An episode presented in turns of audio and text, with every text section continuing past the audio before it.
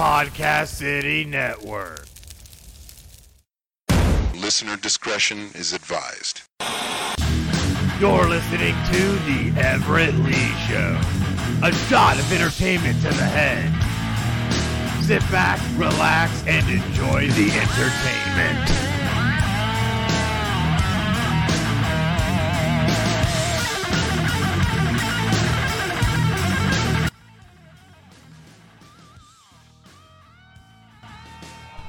What's happening, ladies and gentlemen? Welcome to the Everett Lee Show podcast. I'm the Everett Lee. Quick shout out to everyone that follows me on social media. You can follow me at the Everett Lore Score Lee, Facebook.com slash Everett Lee. Click that thumbs up. And of course, Podcast City Network, the official host of the Everett Lee Show. Well, I want to say happy two year anniversary to Podcast City Network for celebrating two years. That's right, two years. And if you heard this March, on March 7th, we are going to be co uh, owning or co headlining with CCE Presents Seven Kingdoms at City Limits Tap Room. So be sure to check out more information on that when available. But I have my guest on the line tonight. I want to jump right into it. I have on the line right now on the line is none other than film director, film producer Jeremiah Kipp. How you doing tonight, Jeremiah? Welcome to the Everett Lee Show. I'm doing great. Thanks for having me on. Awesome, awesome. I've been uh, wanting to get you on for quite a while. I mentioned that right before we went live. I've been wanting to get you on for a while because looking at your social media and everything that you do with film and indie indie films. It's just fantastic. All the posts and everything that you share. Uh, I love what what you do and been looking into what you've been doing with films and I enjoy what I see so far. I love it. I love what you do. Thank you. You're welcome. And where did that all start out for you? Where did you grow up at?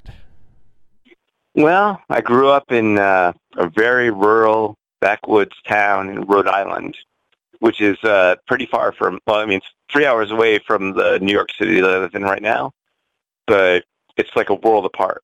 You know, it's like when I was growing up, it was like woods and uh, growing up with my grandparents who were uh, in their 50s when I was growing up with them. Mm-hmm. And uh, the closest I ever got to indie horror was uh, watching VS, VHS tapes of like um, Dawn of the Dead or the Texas Chainsaw Massacre and stuff like that. Um, so it was um, it was very remote, and you know it was it was in the it was in the eighties when you know if you were if you were a horror fan, then the way that you would go about it would be you'd be talking to your cousin or something somebody who'd be like, oh, I just saw this amazing movie. I just saw this film called uh, Last House on the Left. It was so crazy. I, I'll bring up I'll bring over the VHS tape. You know, so like that was really, you know, that that was my introduction to all the stuff.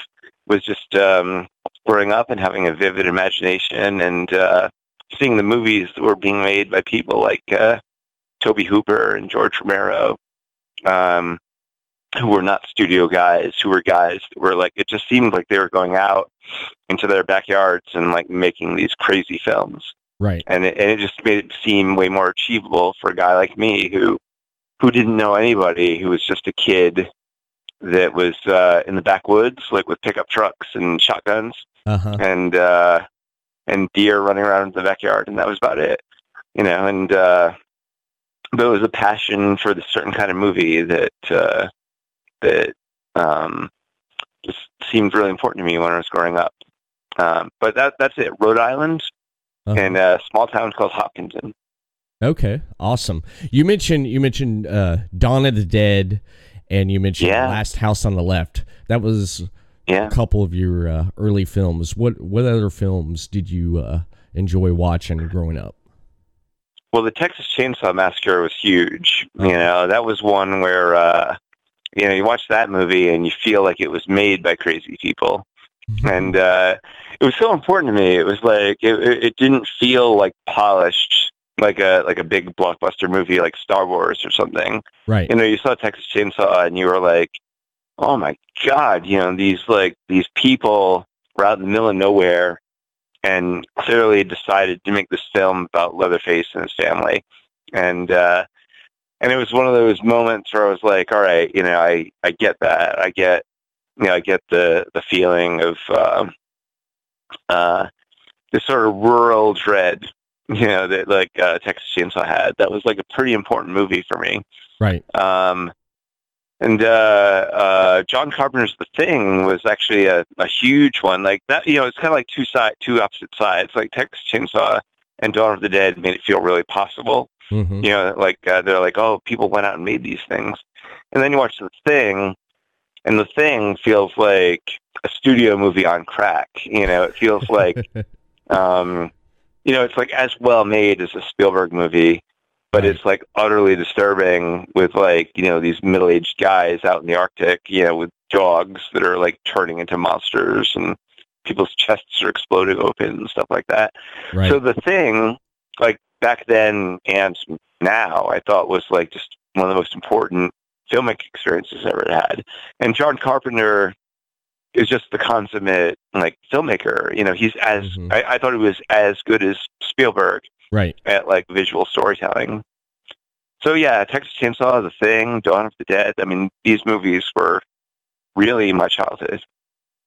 Yeah, they th- those are those are great movies right there. The Texas Chainsaw Massacre, that the original, that that scared that scared the shit out of me. Now, I- Oh yeah. one one movie that I still will not watch to this day. Sooner or later, I will watch it. Um, being a pansy about it is is the uh, the remake uh, of the '80s version of the Blob. Oh yeah, Yeah, that well, yeah. that's a great movie. It's got a great director. Like so, it was directed by Chuck Russell, hmm who's a phenomenal filmmaker. He did Elm Street Three, Yes. and then I think he did The Blob right after that. And then the script was by Frank Darabont. right. So you've got like a director that really knows his business. I mean, like it's beautifully shot, it's beautifully acted, it's beautifully um, made, Uh-huh. and then the script is really smart and like and and disturbing because you're like, all right, well that's the Steve McQueen guy, and there's the biker guy, and there's the girl, and then like the the way that they kill off characters in that movie really upset me because it was like not in the right order. Uh-huh. Like it sets you up to really care about like at least three people Right. who die in the first like 40 minutes of the movie in horrible ways. Yeah. And you're like, that's not the right order. That's not the way these, these things are supposed to go. Yeah. And it deeply, I mean, I, I, I like, like you, I felt deeply disturbed because Yeah. it felt wrong, I you know? Uh, and, and that I think was like a great quality of the script was like, it, you, you couldn't anticipate it. Right. And like, you know, I, I saw the, I saw the Steve McQueen blob before I saw the 1988 blob. Yeah. The the So, black and white. I, I, so I expected it to be like that. You know, I expected it to be normal, Yeah. and it was not normal. It was very disturbing and toxic. Mm-hmm. Know, pretty powerful film.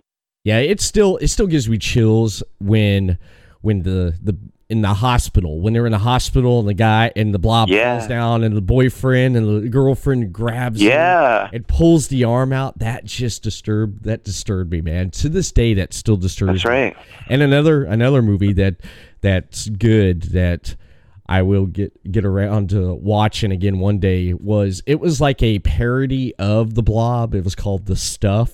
Remember that? Oh, the stuff. Yeah, well, that's got a great, uh, uh, a great actor is the lead actor in that, Michael Moriarty, Mm-hmm. and uh, and Larry Cohen. Um, he was making movies that were a little subversive. So the Yeah. stuff, you know, it's like you watch that and you're like, all right, this is gonna be like kind of a funny, like kind of silly movie.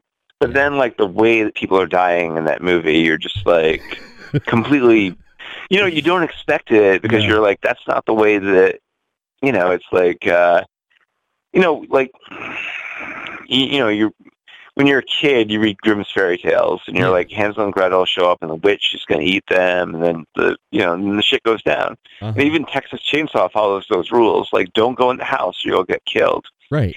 But like movies like The Blob and the stuff, Mm-hmm.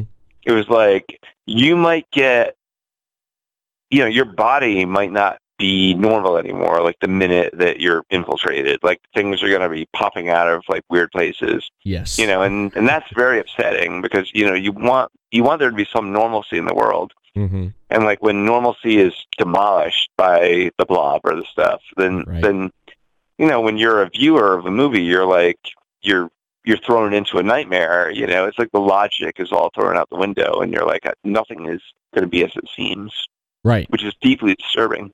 It it is it is it, it yeah the logic is it's just it's disturbing and just how they set up everything the effects and just the acting I just I just love that man I just love that and another another like cheesy like sci-fi horror would have to be Killer Clowns from Outer Space that was just Oh yeah, that's pretty wild. Yeah. yeah, that that, that was Well, a lot of people are disturbed by clowns. Was that Yeah. something that upset you? And you're like, were you upset by clowns when you were a kid? Not not really, not really. Uh, it didn't really upset me. It's just seeing seeing a different take on clowns. I was just like, Sure. eh, because I knew it was just the a way a clown was is just is someone wearing makeup and acted silly. That's how I looked at looked at clowns Yeah. when I was a kid. but seeing ones from outer space that's coming to like you know Yeah. take over the planet and use humans as consumption for their their needs i was just like okay Right. this is just different but another another uh, great movie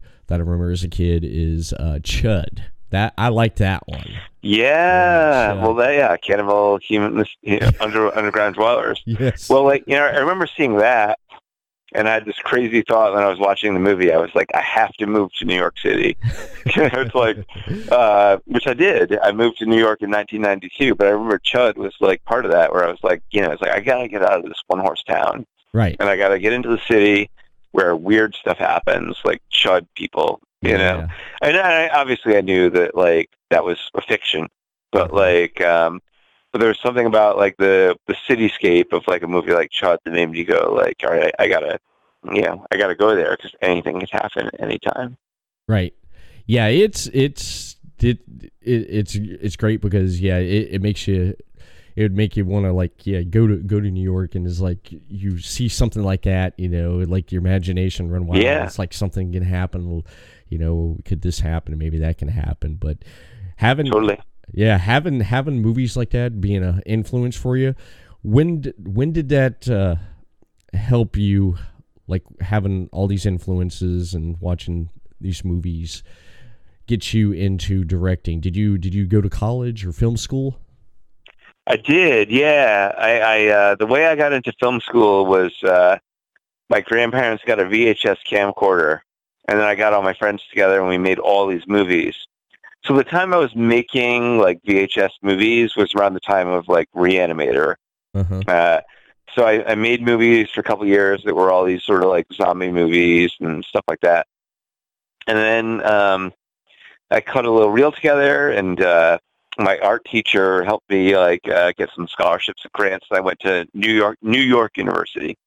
So in 1992, I moved to New York, and I went to NYU, and I went to film school, and it was fantastic. You know, it was like because I'd always been in like you know the backwoods and you know, just like rural back roads and shotguns, pickup trucks. right And uh and moving to the city, I felt like such a like such a country boy uh-huh uh moving into the Big Apple. But you know, it was like a great school. It was like a, amazing people who'd gone to the school I'd gone to, like Scorsese and Spike Lee and the Coen brothers and people like that. yes So uh, I got a really good like classical film school education, and uh, and that was where I started to like uh, learn technique. You know, it's like uh, up until then I was kind of winging it, right and then like being in film school, that's when you're like, oh, John Carpenter was really inspired by John Ford and Howard Hawks, and you know he was using uh, widescreen, and uh, you know you're you're learning all this like stuff that you do with the camera, Right. and uh, I was like, man, I don't know anything. You know, I don't know any, I don't know anything about making movies, and film school was good for me in that way. And then, you know, the other good thing about film school is you meet like-minded people who are all like, yeah, let's go make movies together. So once I got out of film school, I, I w- started working with this uh, bunch of people who were, uh, you know, like you get out of film school and you're like, what am I going to do? You know, it's like, I don't have any money. I can't make a feature film. right I'm, I'm what am I? How am I going to survive. Uh, New York is very expensive. So I worked for various like film companies, but I, the more important thing was I was I, I had a bunch of friends who were all like, we've got a camera, we've got some editing equipment. Let's make a movie every Sunday, and uh, we'll call ourselves the Sunday Club. Let's make movies. And like that was really good for me. So like every Sunday we're out there like making movies, and uh, and I encourage any filmmaker who's like, how do I get into show business? What do I do? It's like you can go to film school, which is what I did, and you learn a lot. But just as important, if not more so, is like find like-minded people who are like as film nerdy as you are, Right. who are like, uh, let's get together, we'll have a really nice lunch, and we'll make some crazy movie. And I did that for many years. You know, it's like I got out of film school in '96, Right. and uh, you know, I was making a bunch of these like sort of shitty movies for like for years. You know, like 1999, I made my first like big movie and like tried to put it in film festivals, and it was a disaster. You know, just, it was like It was. nobody wanted it, and uh, I kept going. And in 2003, I made another movie. It was based on something that had happened to me when I was a little kid. Uh-huh. You know, it, like the, there was a little. It was a movie about um, a little kid that goes to a Christmas party that's run by Christians, like hardcore Christians, Right. who want everybody else to be Christian too. So it had kind of an invasion of the body snatchers vibe. Okay. You know, only it's like you know, only it's like a religious conversion crazy movie. And that one played for like three years, and it was a festival hit, and like horror festivals played it, and non-horror festivals played it, and like it, it booked me. Like you know, people saw that and were like, "Oh, there's a bunch of little kids in it. We'll get, we'll pay you to direct our commercials." You know, and and I wound up like learning a lot about not just making a movie, which you know, film school and working on these other things have done, right. but then you learn about you, you start learning a lot about show business and about like actually getting paid to show up and direct things. Uh, so I I did that for a while, um, and uh, uh, I did commercials. I was an assistant director on various feature films.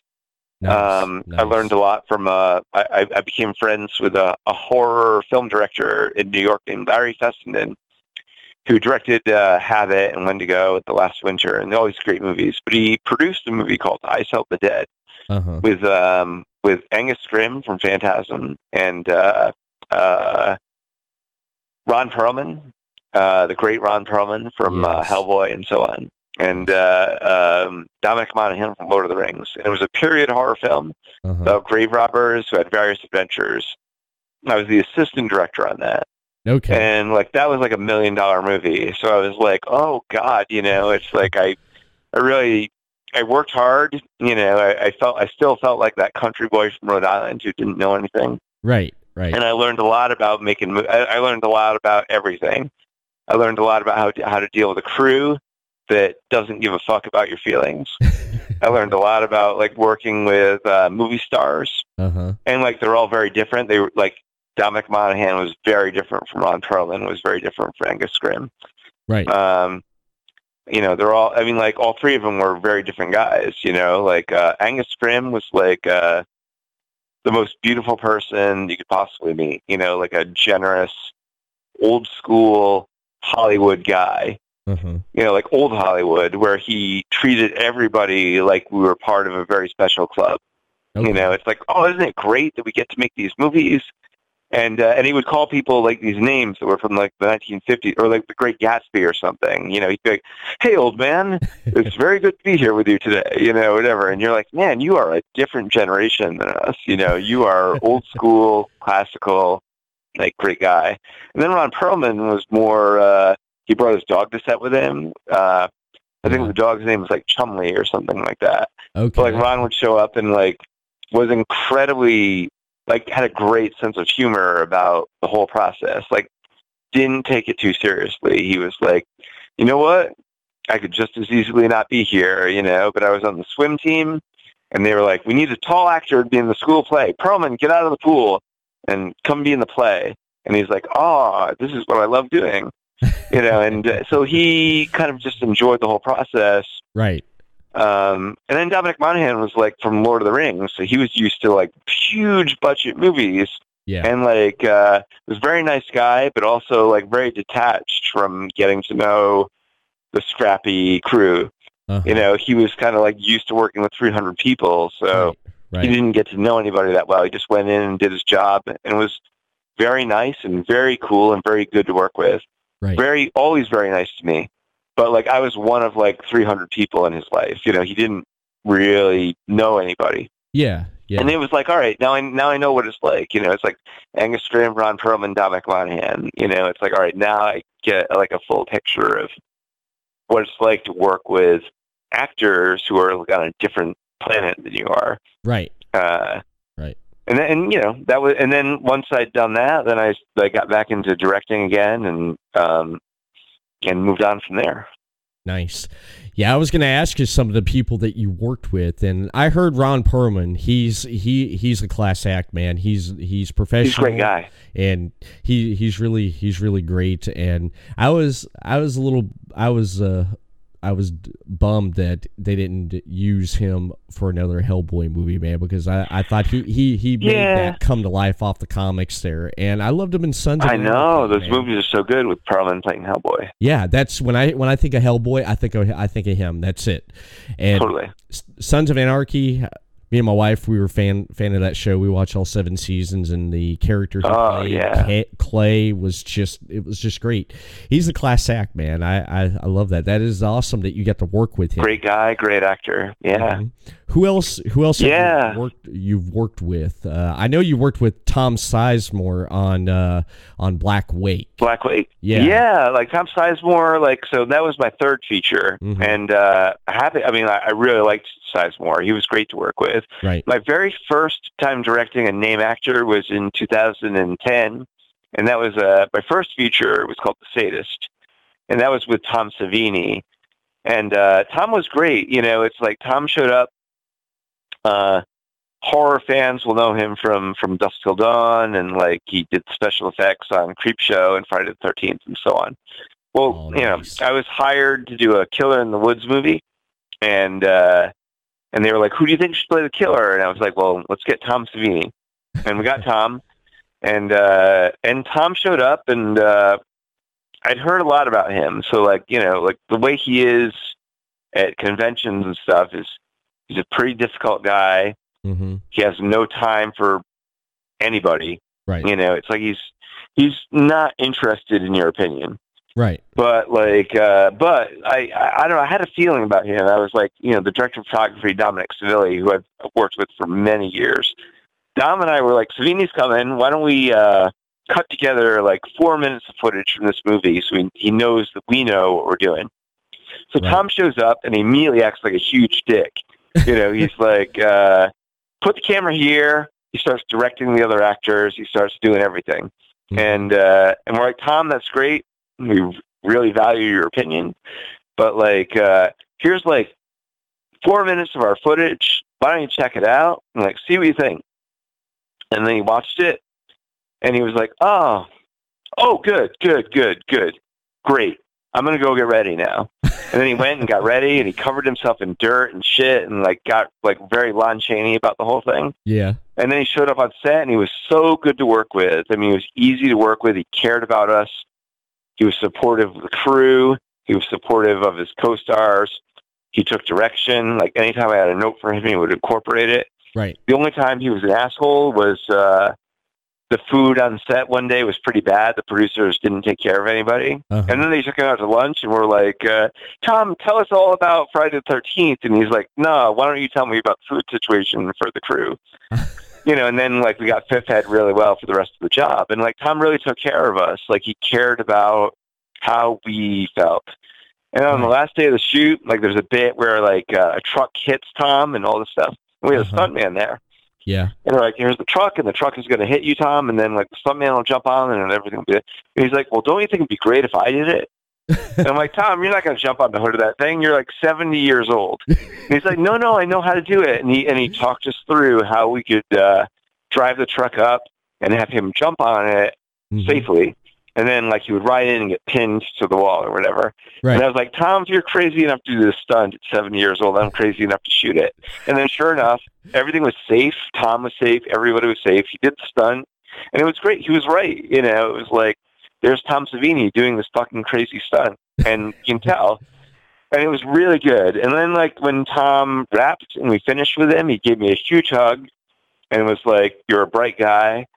And uh, and that was my Tom Savini experience, which could have very easily been bad if I showed up and not been prepared. Right. You know, right. he was ready to take over the whole movie and be like, "Fuck you! I don't know who you are.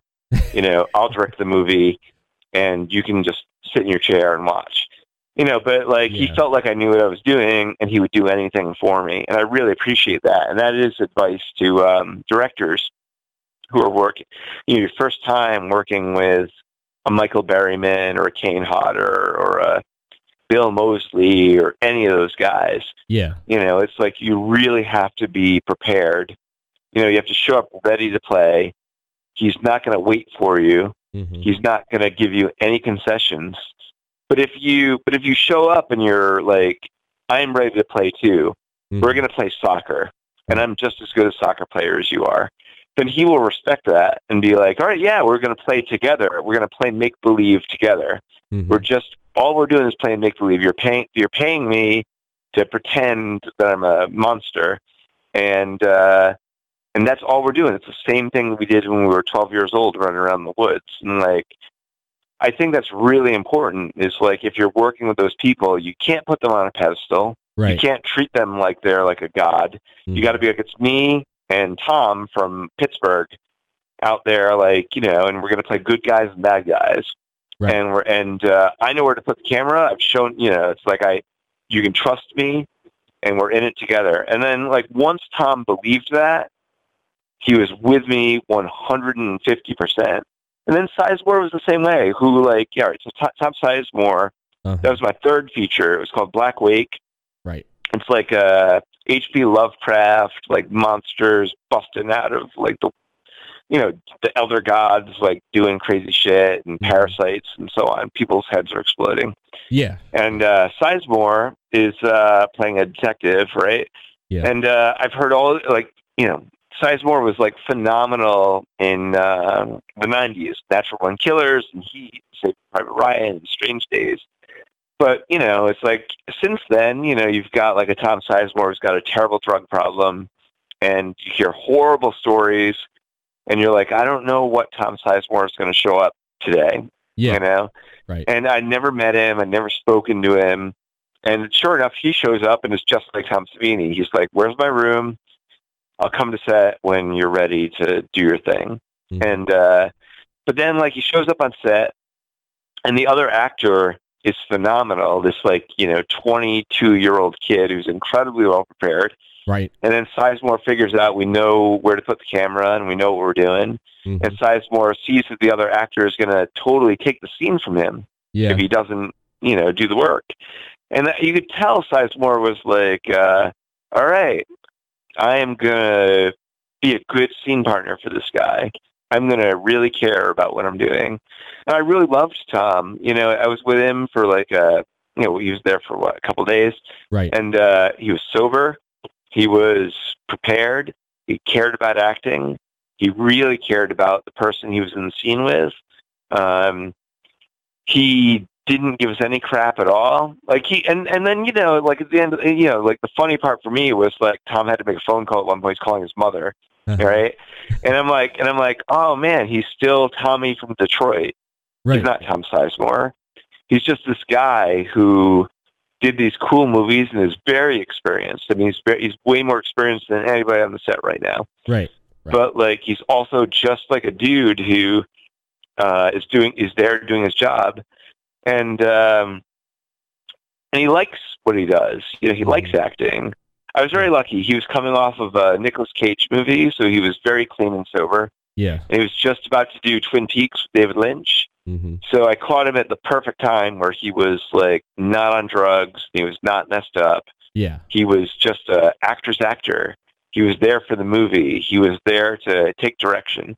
Uh-huh. You know, so uh not every actor has been like that for me. I mean, I've worked with some real fucking assholes. You know, like uh, uh there was a there was a guy, uh, you know, who um, a famous actor who uh, showed up on set and like really wasn't there for his co-stars. You know, he uh, he was. Uh, I don't even know how to begin talking about him. Like he would. Uh, if the if the camera is supposed to be in a two shot with him and one other uh, another actor who's less famous than him, Yeah. he would kind of set himself up in a spot where like it wasn't a two shot; it'd be an over the shoulder that was facing him. Yeah. And I saw him doing it. I was like, man, you are really being unfair to this other actor. You know, it's supposed to be about both of you guys. Mhm. And he's like, no, I'm trying to do a thing to open up the space. And I'm like, no, you're trying, your, your mark is right here. You're overshooting it. Yeah. And he, and you know, so he, I don't know, he was just one of those difficult guys that didn't care about the whole movie. He just cared about himself. Right. But Tom Sizemore was not that. Like Tom was all about the other actor, all about the movie, all about um, making it kind of as good an experience for all of us as as it could be. He cared, you know, like um, I remember there was a bit like we were doing a shot and we were just rehearsing it, and somebody was uh, talking in the other room, and he poked his head into the other room and was like, "Stop talking! We're making a movie." You know, and I was like, "Man, this guy really cares about."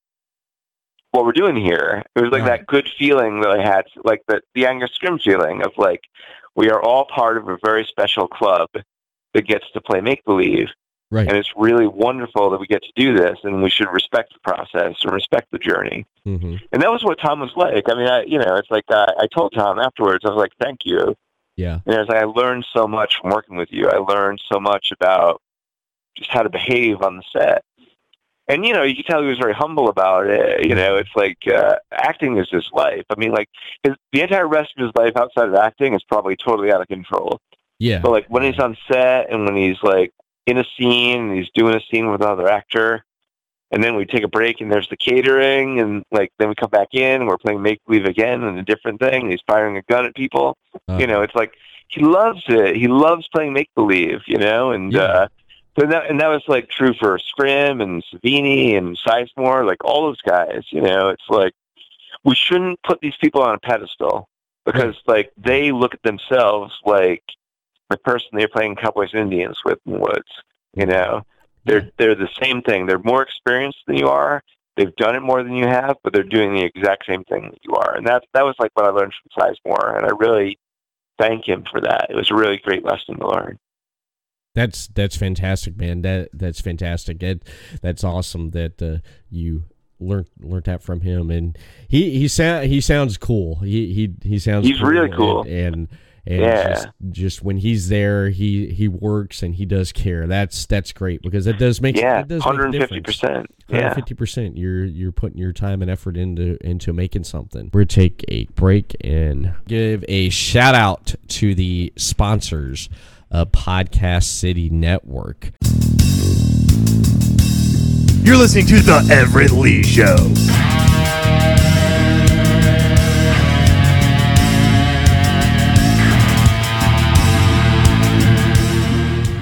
The following support and sponsor Podcast City Network.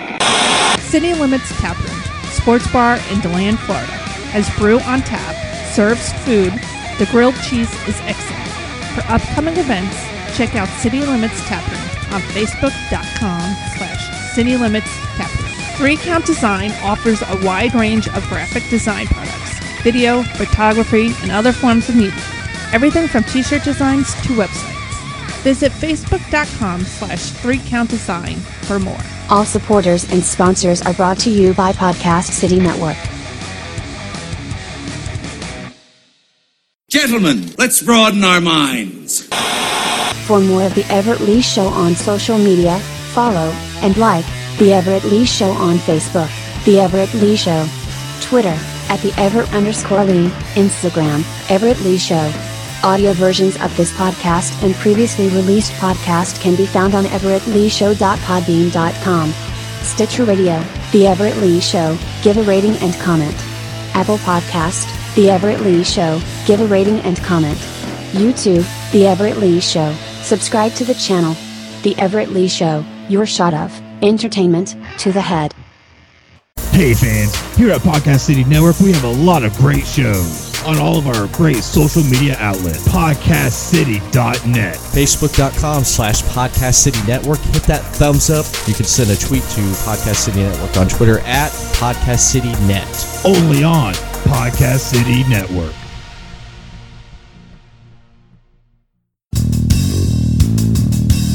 You're listening to The Everett Lee Show.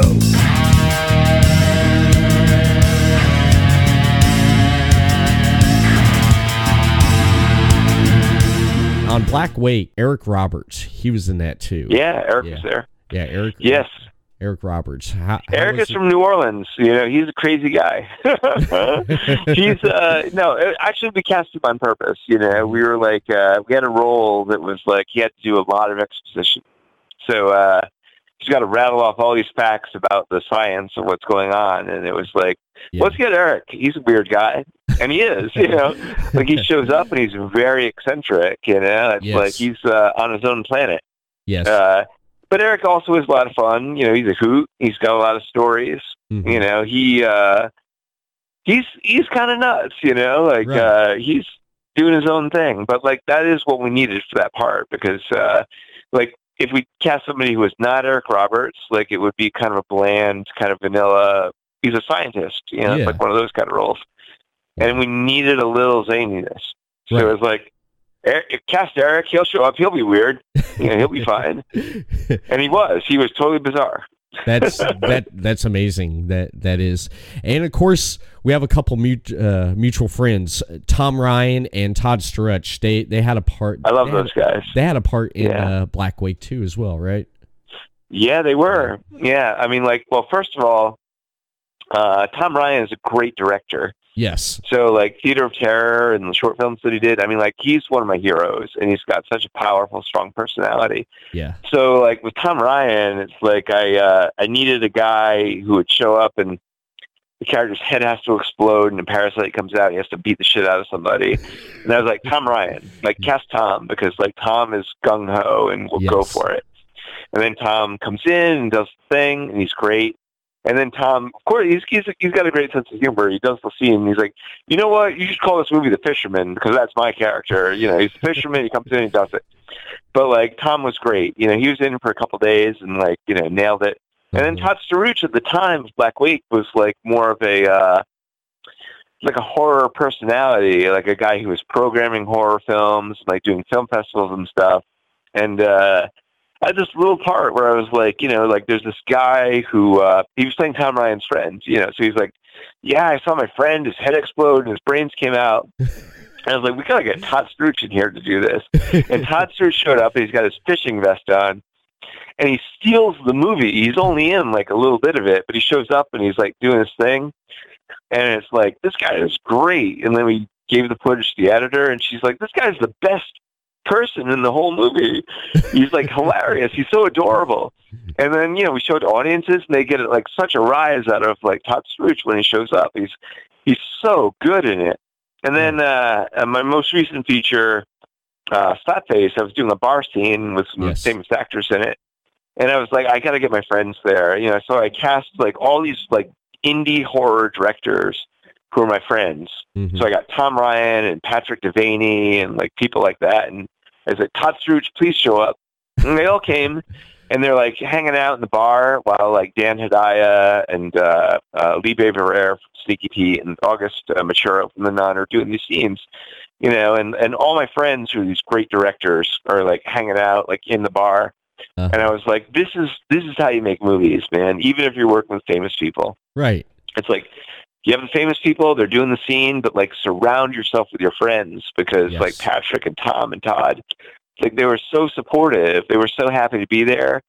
They're really talented people. Like the movies that they make are really good. Like patrick i think is a visionary sci-fi horror director. Mhm. like he's my hero. Like he's he's like the diy like best of the best of like indie horror directors on the east coast in my opinion yes and uh, to have them like showing up and supporting you, you know, while you're doing your three hundred thousand dollar indie horror feature, like that, it doesn't get any better than that. Now, You know, it's like, and then then you're like, you, my friends are here, and the famous people are here, and we got a great crew, and we're making the movie. And that was that was a feature that I did. Um, we're in post on it right now, but that I directed that in uh, October into November of last year, and that was called uh, Slapface, and that was a indie horror monster movie that was a really special experience for me. Yeah, I was I was going to ask you about that because slapfaced. I I noticed in when I was going through your your bio on IMDb, you did a short called Slapface, but you That's right. You re you reshot it into a feature in a feature film. And when I read the when I read the plot of the of the story, I was like, wow, this is going to be interesting. Uh, a boy becomes a friend with a dangerous monster.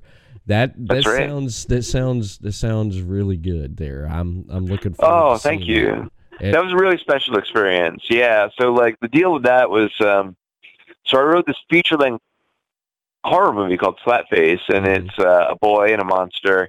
And like the vibe of it, you know, it's like it's not Harry and the Hendersons. It's more like I love Phantasm. You know, like that's like a, a little kid in a horror movie that is adult.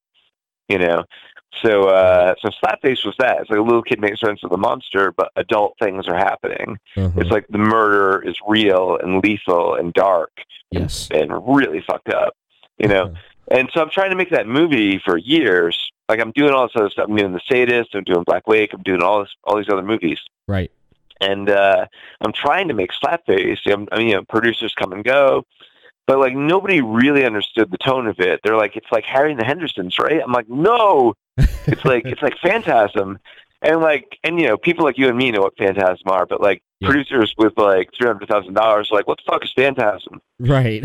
You know, and and you're like ah, you have no idea, you know. So um, so I'm like, all right, maybe I'll never make Slapface.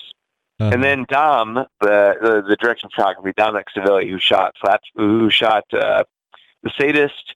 He's been my friend for many years. He's been my director of photography on many projects right. he's like, uh, "Hey, why don't we uh, that slapface thing? Why don't we do it as a short? You know, I'll pay for it. Let's make it as a short." I'm like, Uh-huh. "Great." So I like take the feature, I distill it down into like a five six page thing, Right. and I'm like, "All right, let's go." And he's like, "Well, why don't we crowdfund?" And I'm like, "Cool." We start crowdfunding. We make the money that way. We get like Uh-huh. you know what five grand or something. Yeah. And he's like, "Oh, that's awesome because I don't have any money. I don't have it. You know, it's like, uh, uh, but I really wanted you to make things. Let's go make it." So Yeah. we get a special effects artist. We go make the short. And I'm like, we we make the short, and it's very good experience. We had good actors and a great crew, and everybody was there for the movie. Mhm. And I felt satisfied. I was like, you know what? If nothing else happens with this feature, I don't care. You know, we made this short. I care about it. I love it. We did the film festival thing. It played for like three years, and it did well. And I was like, you know what? I'm satisfied artistically. It, it like doesn't even matter if I make the feature or not. And um, but but because it did well in film festivals, um, these producers had caught wind of it, Mhm. and they were like, "Oh, what's this slapface thing?" And these producers, like this was around the time that like movies like Hereditary and The Babadook were coming out, Yeah. and it was like, uh, and they were looking for like a dysfunctional family drama story with a monster in it, you know, and they're like, well, Slapface is that, you know, it's a it's a kid and his brother, and like you know, it's a family story Uh-huh. that's all fucked up. Like the story outside of the monster is damaged and scary and upsetting and traumatic, Right. you know, and then the monster like kind of fills in that niche, that horror niche, which where it's like the witch or it's like the Babadook, where it's like without the monster in it, it's scary and it's like hereditary. Without the the hor- the supernatural in it, the family is all fucked up and interesting. Yeah. And then put in the supernatural, and it's really unnerving and fucked up and scary. Yeah. And that's what these producers wanted. They wanted something like that. So I am grateful for the Babadook. I am grateful for Hereditary. I'm grateful for Midsommar. I'm grateful for uh, all those movies that came out that that were that type of thing. Because without them paving the way for that kind of movie, like Slapface never would have gotten made. Uh, but like they liked the short and they read the feature and they were like, uh, "Yeah, this is great. You know, we we can make this movie." And then they found the money and uh, they were like, uh, they made an offer to um, August Maturo, who was the kid from The Nun, which was a million, you know, the the, the Conjuring uh, movie. Yeah. And yeah. August um, was amazing. He was like the best uh, child actor you could dream of, uh, an ally, a friend. Like he showed up and like was Tom Sizemore. He was ready to play, Uh-huh. like ready to do all the stuff. He's 12 years old and and a delight to work with. There was none of that like child actor snobbishness. He was more like, no, I love horror movies. I love this character, and I love that I'm friends with the monster, and I believe it. Mhm. You know, and then uh, and then Libe Barer was an actress from a TV show called Sneaky Pete, and uh, she played the, the female lead. And then um, it's very interesting uh, because um, the sheriff, uh, we had another actor attached for a while who was a very famous, wonderful actor, and I've no, it's no problem. I mean, like he did a big studio movie, and, and his and his cachet went back up, and he couldn't do our movie anymore. And then suddenly we're like, who are we going to cast? And then we made an offer to uh, an actor named Dan Hedaya, and Dan has been in everything. Like Dan was in Cheers. He was in Blood Simple, which is the Coen Brothers' first movie. Mhm. He was in The Addams Family. He was in Clueless. He was in The Usual Suspects, Mulholland Drive. He's been in everything. Uh, so like uh, Dan's been in every single movie ever, right? Uh-huh. And so his agent and manager are like, uh, "Hey, you want to do this movie Slapface? It's a horror movie." And he's like, "Nah." and then uh, and then he's like going on living his life, and he's like, "Slapface, what a good title." And he's like, "I feel called to this movie." Uh-huh. He's like, "Send me the script." And He reads it. He reads the whole thing, and he's like, "I have to do it." And then, like you know, when he shows up on set, he was like, "I read the script and uh, I'm interested in the whole movie. I'm not just interested in my part, you know. Right. But like, I feel like you know, when I'm in your movie, I feel like I have to fit into the big picture of your movie. So tell me everything your movie is about. And I was like, holy crap, this guy really cares. You know, Yeah. this guy is really. He's 79 years old, Wow. and he shows up and he's like, I want to know everything about what your movie is. So he's, and, he's uh, pretty much ready to go and- then. And he's ready to go. No, he's doing these scenes, and you're like, man, I want to be like you when I'm 79 years old. You know, he still cares completely, and not just about his part. You know, he didn't Yeah. show up and be like, I'm the sheriff. He was like, I am part of your movie. I'm part of the mosaic of what you're doing. I'm part of the bigger picture. Right. So tell me what you really are doing with this movie, and I will be a part of that. And I was like, Jesus Christ, man! You know, it's like you you were making movies when I was twelve. uh-huh. You know, I was twelve when I saw Blood Simple. You know, I was like, I saw that movie and I was like, I want to make movies because I love Blood Simple. And now, like that actor is doing my movie, and it's like, dude, I I cared about you when I was twelve. You know, it's like when I was twelve, I saw you and was like, I want to make movies Right. you know, and, and then he's part of your thing, and uh, and he and he's kind of like, and uh, you know, it's like that's the thing about these famous actors is like they they're like, I will give myself over to what you're doing, Mhm. you know, and uh, it was very moving to me. I was like, I was like, well, thank you, you know, it's like. It's like I don't. I'm. I'm like half your age, and I don't know half as much as you do.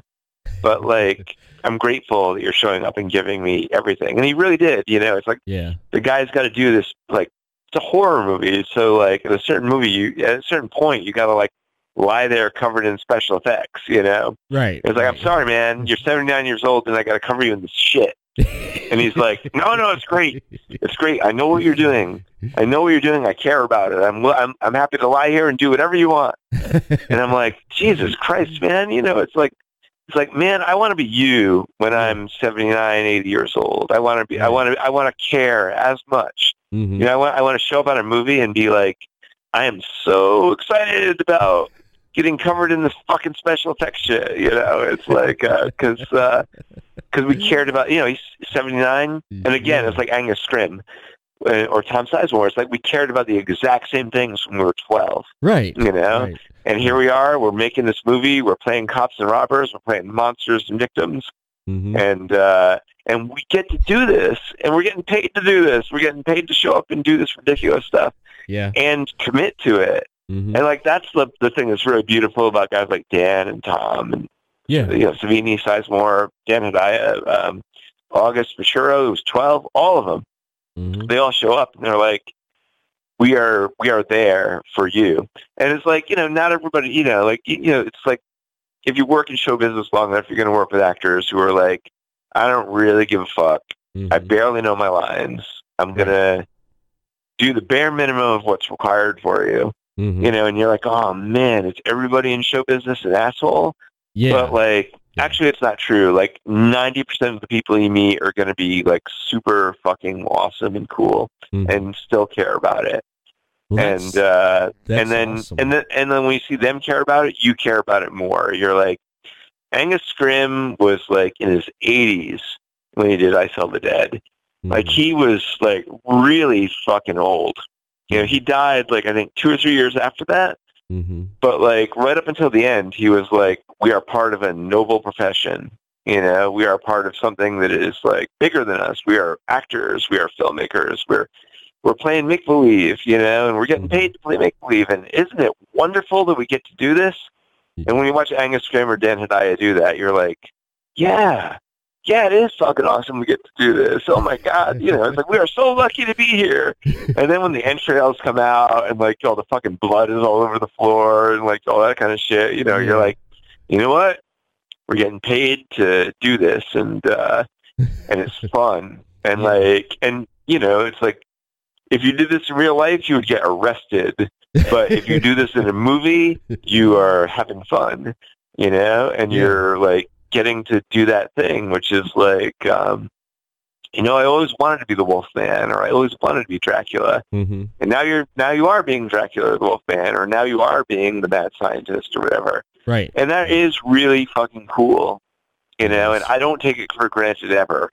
You know, it's like uh, show business is strange and weird, and all sorts of things happen. But I've had more great experiences than bad ones, and and more great experiences with people than bad ones, and like uh, and it's continually all about like uh, the magic of uh, of make believe. Right. You know, and I'm sure Lon Chaney felt that way when he was doing The Hunchback, and I'm sure Boris Karloff felt that way when he was doing Frankenstein. Mhm. And Tom Savini feels that way now, and Sizemore, and all those guys, and and me too. It's like, wow, what a privilege to be able to do what we do. that's that's amazing, man. That is getting getting work with work with actors that are willing to you know go in hundred percent and just Yeah. you know just take take on that role and stuff. It, it makes it easier for you because they're it's once they once they see what you're doing and how you're shooting and what and they're like okay I get it all right let's go with it because it I Yeah, I think it, it excites them because it's like, all right, I'm with someone, I'm working with someone, I'm under direction of someone that knows what the what what the fuck they're doing. that's totally. yeah, So that that's that's great. I, I love that. oh yeah, I, I wanted to mention totally. I wanted to mention that uh, I wanted to give you uh, congratulations for the the list of awards you won for or you got nominated for Black Wake. I was going through the list. Oh, thank there you. and I was sitting there looking looking at all the all the listings and the awards. I was like, wow, this is this is great. I, I love this. I love this. And I'm definitely I I did watch the trailer. I haven't watched the movie yet though, but when I watched the trailer, I'm like, I really want to see this movie now. And I really want to see Slap Slapface because just the name Slapface just sounds awesome. Sure. And it's just the plot of the story sounds really amazing. And I'm I'm looking forward to that. And you you have some other movies that I noticed that you have on post production for this year 2020. What does Jeremiah Kipp have in store for 2020? Anything that you can mention that's on the horizon for you? I sure can. Uh, well, let's see. For the for the film festivals, there's two short films that just came out.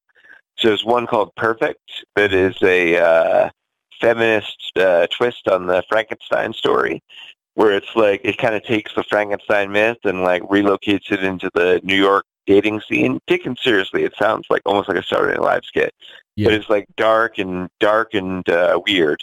And uh, that's one that's another proof of concept for a feature. I was working with a great actress named Ashley Tyler. It was her idea. She was like, I want to do this like fucked up Frankenstein movie. And I was like, that's, you're speaking my language. Let's go. Ashley was great to work with.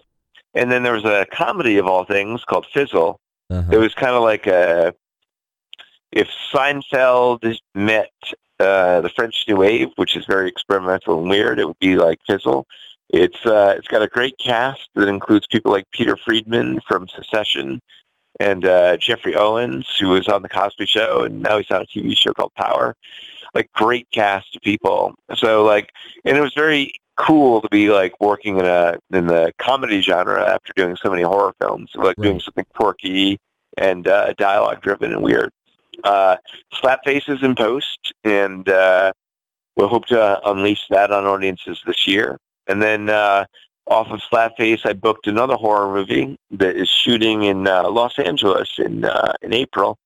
I signed a non-disclosure agreement, so I can't say too much about it, Mhm. other than to say it's an action horror movie with a uh, a well-known British actor who is kicking some demon ass, you know, or monsters. Nice. You know, he's fighting some monsters.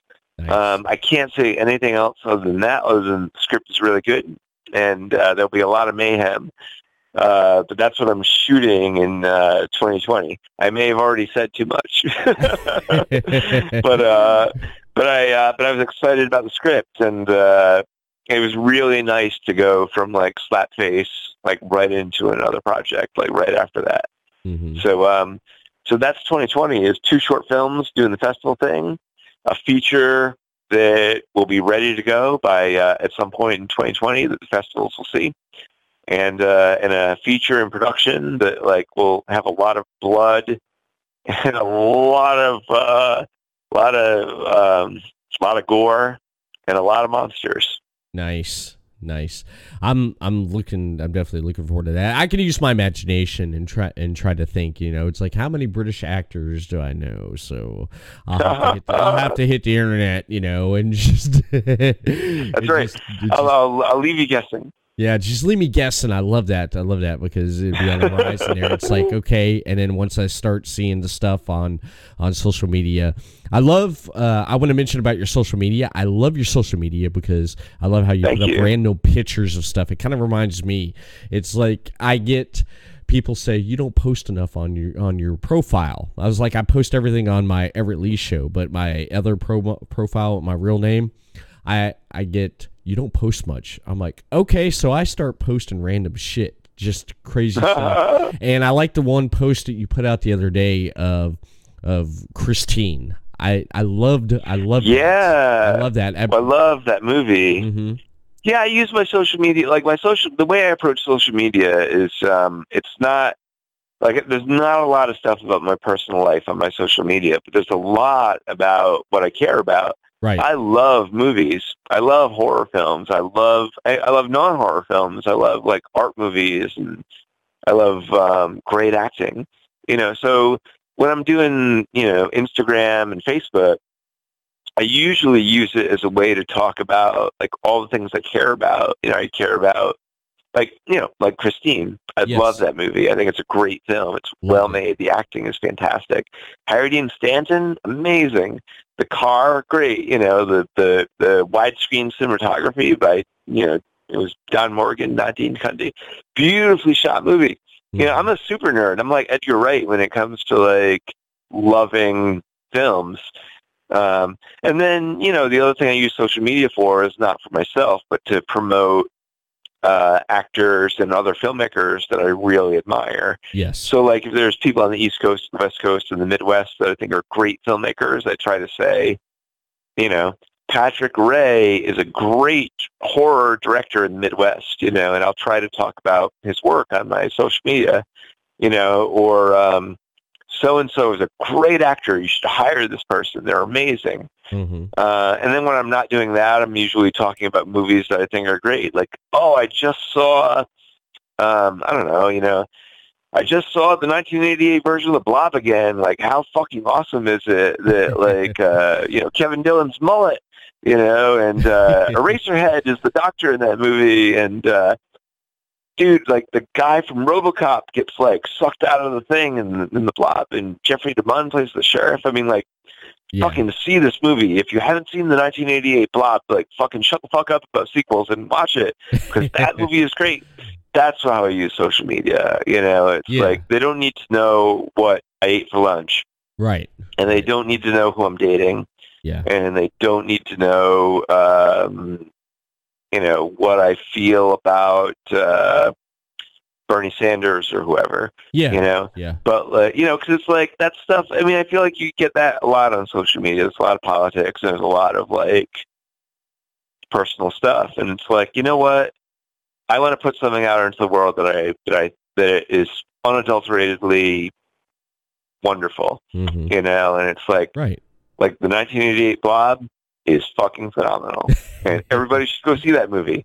Yeah. So like I'll post about like that, or I'll post Mhm. about like, oh, I just saw this like freaking crazy film noir from 1955 where the ending of the movie the world blows up, you know, or whatever. yeah. Uh, Kiss Me Deadly is fucking insane, you know, I and like that. that's kind of a thing, right? I think it's actually a really nice, um, nice way to like, you know, because everybody reads social media and it's like a lot of heavy shit that people talk about, Oh, yeah, and then like yeah. you know if they're like flip, if they're scrolling through and then they see the three lead actors from Christine standing in front of that fucking beautiful car, Mhm. they'll be like, oh yeah, that fucking awesome John Carpenter movie from Yeah. like you know 1983 or whatever. Mhm. Like, oh, I'd like to see that again.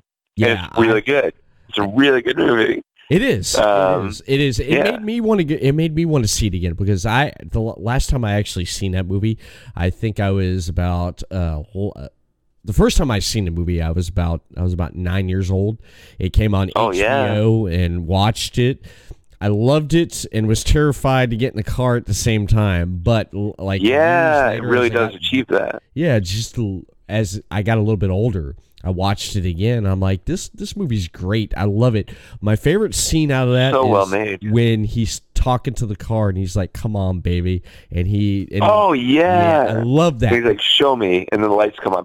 yes, And it's like, whoa, that is a movie moment, yeah, like without a doubt. yeah. It's that, that that's one of my favorite scenes there because it's like it's Totally. he's- it's like the relationship he had with the car and stuff. But I, I I'm still bummed that the car killed him inside. uh, you know, I know it's like still. heartbreaking. 'cause he Yeah, li- like his is. romance with the car is like Mhm. even better than his romance with Yeah. uh, the girl Yeah. played by Alexandra Paul of, uh, of Baywatch fame. hmm Uh, but um, yeah, like it's it's really it's like actually a really sad movie because like you know Stephen King was always so good at like showing those characters who like those high school characters who are like totally picked on by everybody, like Carrie White and the kid from Christine. Like your your heart goes out to them, and you're like, yeah. man, your life fucking sucks. And like so then it's like he falls in love with this car, of course, because Yeah. you know, because he's so unloved in in school. You know, so you know, Stephen King was always so good at the character stuff. You know, Oh, it's yeah, like that. yeah. That I think is why Christine is such a great movie. Yeah. Because you always, if you're if you're like a horror nerd, you know, I mean, my high school experience was pretty good, but like, but there are times when you feel totally lonely and totally isolated. Mhm. You know, and like Christine like captures those feelings perfectly. Yes. Where like the best feeling you have in the world is like driving around in your car Oh and yeah. listening to the radio. Yeah. Yeah. Yeah, because you have that relationship. You have that relationship with your car. Every everyone has Totally. that totally uh, that relationship with with their car and stuff. But this one, this one just killed people. Oh yeah. No, when it's like when it's killing the bullies, you're just like a part of you is like, yeah, fuck them, you know. Mhm. But then it's like, you know, but then it's like, oh, it's pretty dark. it's like yeah, pretty dark shit, you know. it Um, is. It yeah, I love Christine. It's like a very underrated like John Carpenter classic. You Mhm. know, it's uh, It is. I mean, he's a great director though. He's one of the best of the best. Like Mhm. They Live and The Thing and yes. uh, they live. Fog and Halloween, and Big Trouble in Little China. Yes. No, it's like whenever whenever I meet anybody who uh, hasn't seen Big Trouble in Little China, I'm like, there's two types of people in this world: people who fucking love Big Trouble in Little China, and people who have not seen it yet. I know. I, I, I, I, lo- I, I love that. I haven't seen it in years and stuff. You're, you're making me want to go back and like pull up Very good. and stuff. That Kurt Russell in his prime. Yeah, yeah. Kurt Kurt Russell's just just great. I so me and my wife we had a uh, had a discussion a while back ago about like '80s action movies. When you Yeah. think of 80s action movies, you think of Schwarzenegger, you think of uh, Oh, yeah. Stallone, and uh, you think of Bruce Willis. And I said to her, I said, Die Hard is classic. yeah, Yeah. Die Hard is. And I, I, I said to I said to my wife, I said, is there anyone nowadays that can hold that? Is is today's Schwarzenegger, Stallone, or Bruce Willis? I can't really think of anyone that can It's hold. tough. I mean, the closest we get nowadays is like Jason Statham, Yes, who I think I've is like that. a pretty good. You know, he's pretty good. You know, Mhm. but like, but he doesn't have like the the movie to support it. You know, it's like back in the '80s, you had Predator, you had you know uh, Terminator, you had Die Hard. Yes. You know, it's like you had Cobra, you had First Blood. Like the Mhm. movies could really support the action star. And Jason Statham, I think, you know, if he'd come out in the 80s, he would have had a bunch of kick-ass, incredible films. Yeah. But now, you know, it's like the Meg, and you're like, you watch it, and you're like, eh, it's all right. Mhm. You know, it's not his fault. I mean, Jason Statham is really cool, Yeah. but like, but the movie around him is not as special or as interesting or as weird as like Predator or whatever. And like The Rock also Yes. is like really Dwayne charismatic. Johnson. I mean, like Yeah. he is as charismatic as Schwarzenegger, yeah. but he hasn't had the movies that can support his talent the way that Schwarzenegger did, like Terminator, Total Recall. These Mhm. movies had good script, like the, the writing was good, the premise was good, the Yeah. James Cameron, Paul Verhoeven, great directors. Oh yeah. And like yeah. The Rock is as talented as Schwarzenegger, but he hasn't had the the good projects Yeah, that he has- Schwarzenegger had. Yeah, he hasn't found that that you know that that that movie because when you th- when you hear the name Schwarzenegger, you think of yeah, you think of Predator, The Terminator, That's uh, right. Commando, That's right. Bruce Willis, Commando, yeah. yeah. is just great, man. It has the best one line. So good. Yeah. It does. It does. It does. Just for kicks, one day I, I looked up on, I found accidentally on YouTube, someone threw together it, a two part video of all Schwarzenegger one liners from all his movies. And Fuck, I gotta watch that. yeah, it's it's great. I think out of all the one-liners, one of my favorite ones was from Twins when he clotheslines the guy and Danny DeVito says, "What'd you do?" And he's like, "I didn't do nothing. Fantastic. Pavement was his enemy." I love that. I love that line. Oh, that's great. I But you know, man, in the eight, in the eighties, like comedies would have like a bunch of scripts in them, Yeah. like like Beverly Hills Cop, yes, pretty funny movie. Oh God, But like yeah. the end of that movie, like when they shoot the bad guy, they're like fucking blasting him, and like he's got thirty squibs going off. You know, it's like, yeah, and then Forty Eight Hours, like the first Eddie Murphy movie with Nick Nolte, yes, pretty fucking violent movie where like a bunch of people are getting blown away and killed. You know, you're kind of like, Right. all right, where's Right. that movie now? Like Forty Eight Hours and Beverly Hills Cop are not getting made now, and that's that's a crying shame. Honestly, it's like we could use some comedies that have uh, some first class mayhem in them. yeah, yeah. I would have to say, I would have to say, what cl- came close to Beverly Hills in the '90s would have to be Bad Boys, Will Smith, Martin Lawrence, or actually, Yeah. Well, thank you for saying that because, like, I'm a Bad Boys fan also. yeah, You know, it's like I, I think that um, I mean everybody hates Michael Bay, but like Yeah. I think Bad Boys one and two are really good. Oh yeah, they're and The great. Rock is really great. Yes, But like Bad Boys one and two, it's like man, you really can't argue with the star talent of those Yeah. two guys. You know, it's really entertaining.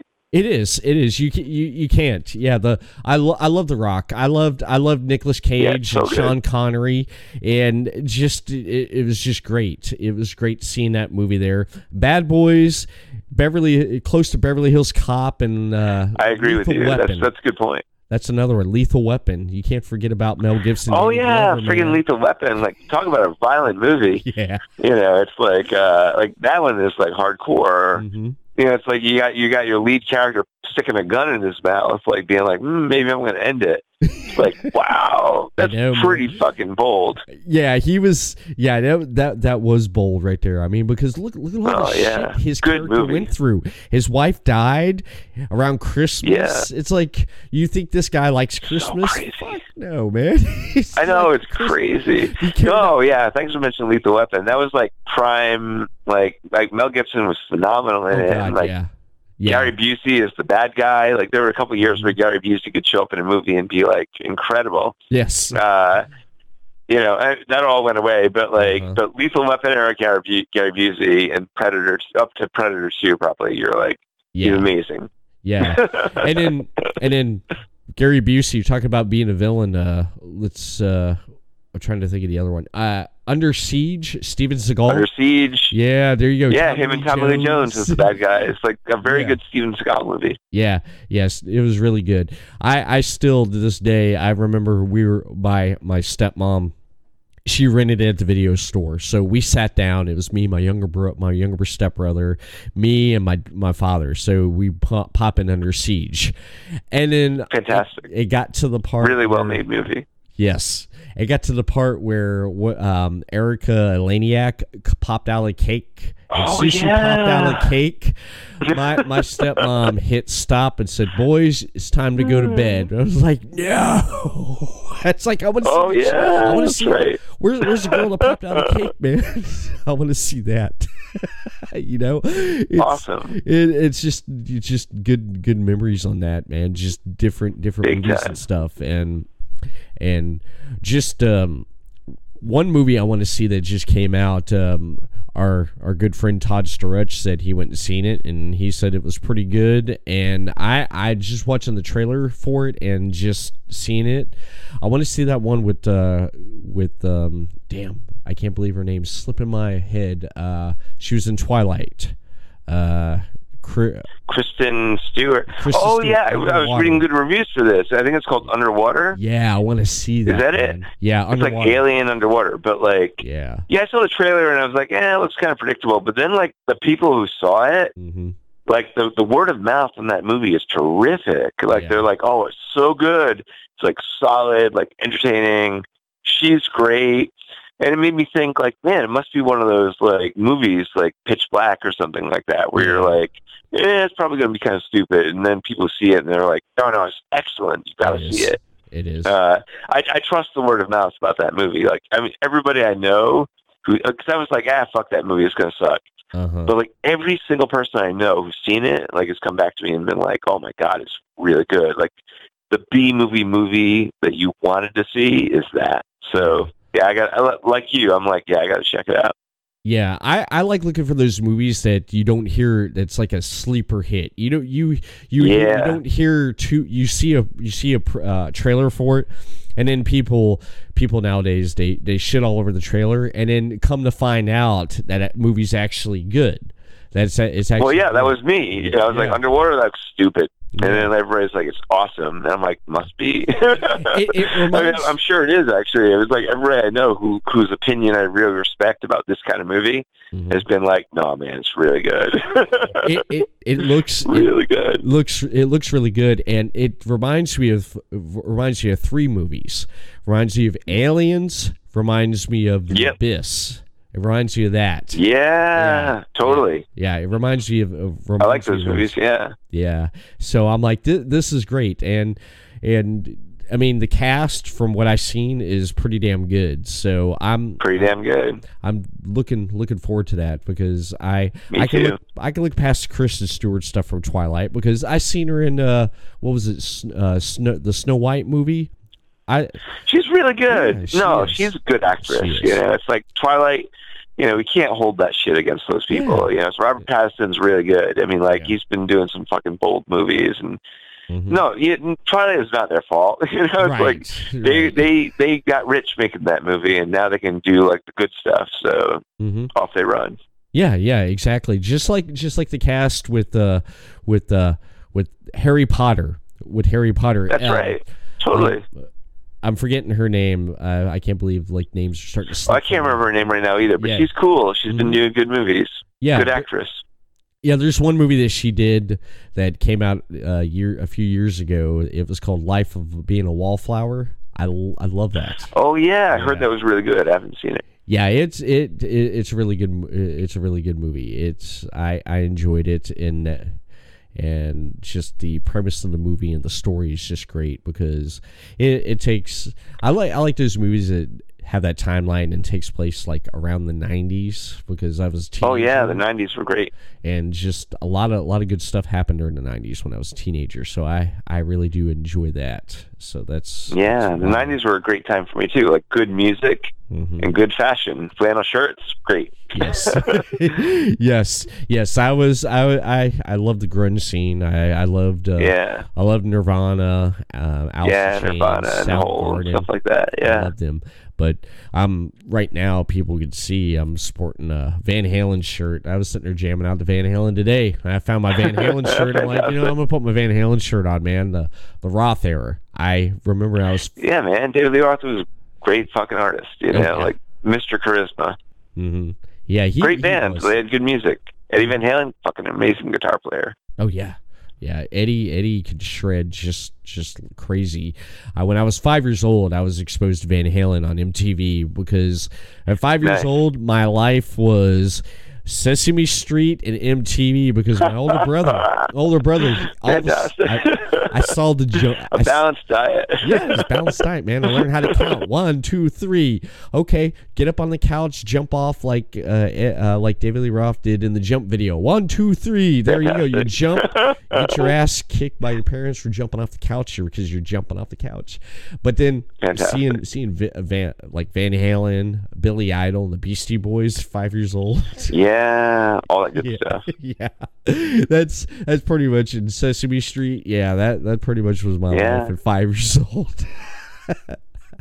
I remember going in the bathroom and trying to spike my hair like Billy Idol. my mom's like, yeah, "What he are was you the shit, doing?" man. He was great. Yeah.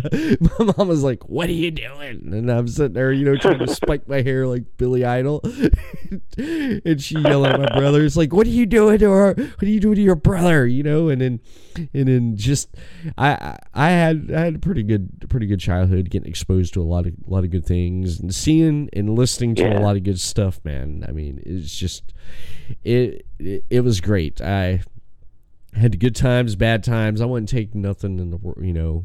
Like if I Yeah, had to do it again, I would, I would, I would do it again without having the bad. But just a lot of good and everything. I just, I just love Yeah, it. man. Um, it's funny because my two-year-old daughter. I was sitting right here on the computer one day, and I was going through uh, music, and she wanted to, she wanted daddy. So I sat her on my, sat her on my lap right here and we sitting there going through YouTube and I started playing some like rock music and she's sitting there bobbing her head up and down and stuff and everything. I'm like, yeah, that's my daughter. And my wife says, I tried to do that with her with with music. I'm like, what are you playing? Well, pop and stuff. I was like, that's why. I was like, she likes what daddy likes Yeah. because daddy rocks. Perfect. yeah, Eh, it's just good times, man. Good times. But um, I wanna wanna thank you for coming on tonight and uh, talking with me, talking about talking about your films. Had had a great time and uh, just everything that's going to be coming out for 2020. And I'm really really excited. And I know we talked about uh, social media earlier and where where can people find you at on social media Well, I'm on Facebook and Instagram. You know, it's like if you just type in my name, Jeremiah Kipp. There's uh, Jeremiah's pretty uh, rare name, so like uh, you'll you, you can find me pretty easily. Um, I accept most friends, so like uh, if you're curious about like uh, movies and genre stuff, uh, hit me up and uh, we'll keep the conversation going. Excellent, excellent. And speaking of social media, I do well before I do mention social media for for myself. I do want to make an announcement that next week on the Everett Lee Show, Tuesday night, January twenty first at nine p.m. Eastern, six p.m. Pacific, I will have none other than uh, film director Tom Ryan and host of the Imaginarium with Scott and Todd, Todd Staruch of the Theater of Terror Anthology. It will be streaming live on twitch.tv slash Lee and right here on facebook.com slash Lee. And you can keep up with the Everett Lee Show on podcastcity.net, your top source for independent podcasting. Follow them on Facebook, Podcast City Network. Send them a tweet over on Twitter at Podcast. And subscribe and follow them on YouTube, Podcast City Network. Everett Lee Show. You can follow me, give me a like and a thumbs up and a follow on Facebook, The Everett Lee Show. Send me a tweet over on Twitter at The Everett underscore Lee. Hit me up on Instagram, Everett Lee Show. And to listen to audio portions of this podcast and previous release podcast, head over to my YouTube channel, Everett Lee Show. Subscribe to that. Stitcher Radio, Everett Lee Show's available there. iTunes and on Podbean. So download those apps for your phone and log in and leave a comment and a rating for the Everett Lee Show. And ladies and gentlemen, that is it. Everyone, have a good night, and I will see you next week for another episode of The Everett Lee Show. Peace.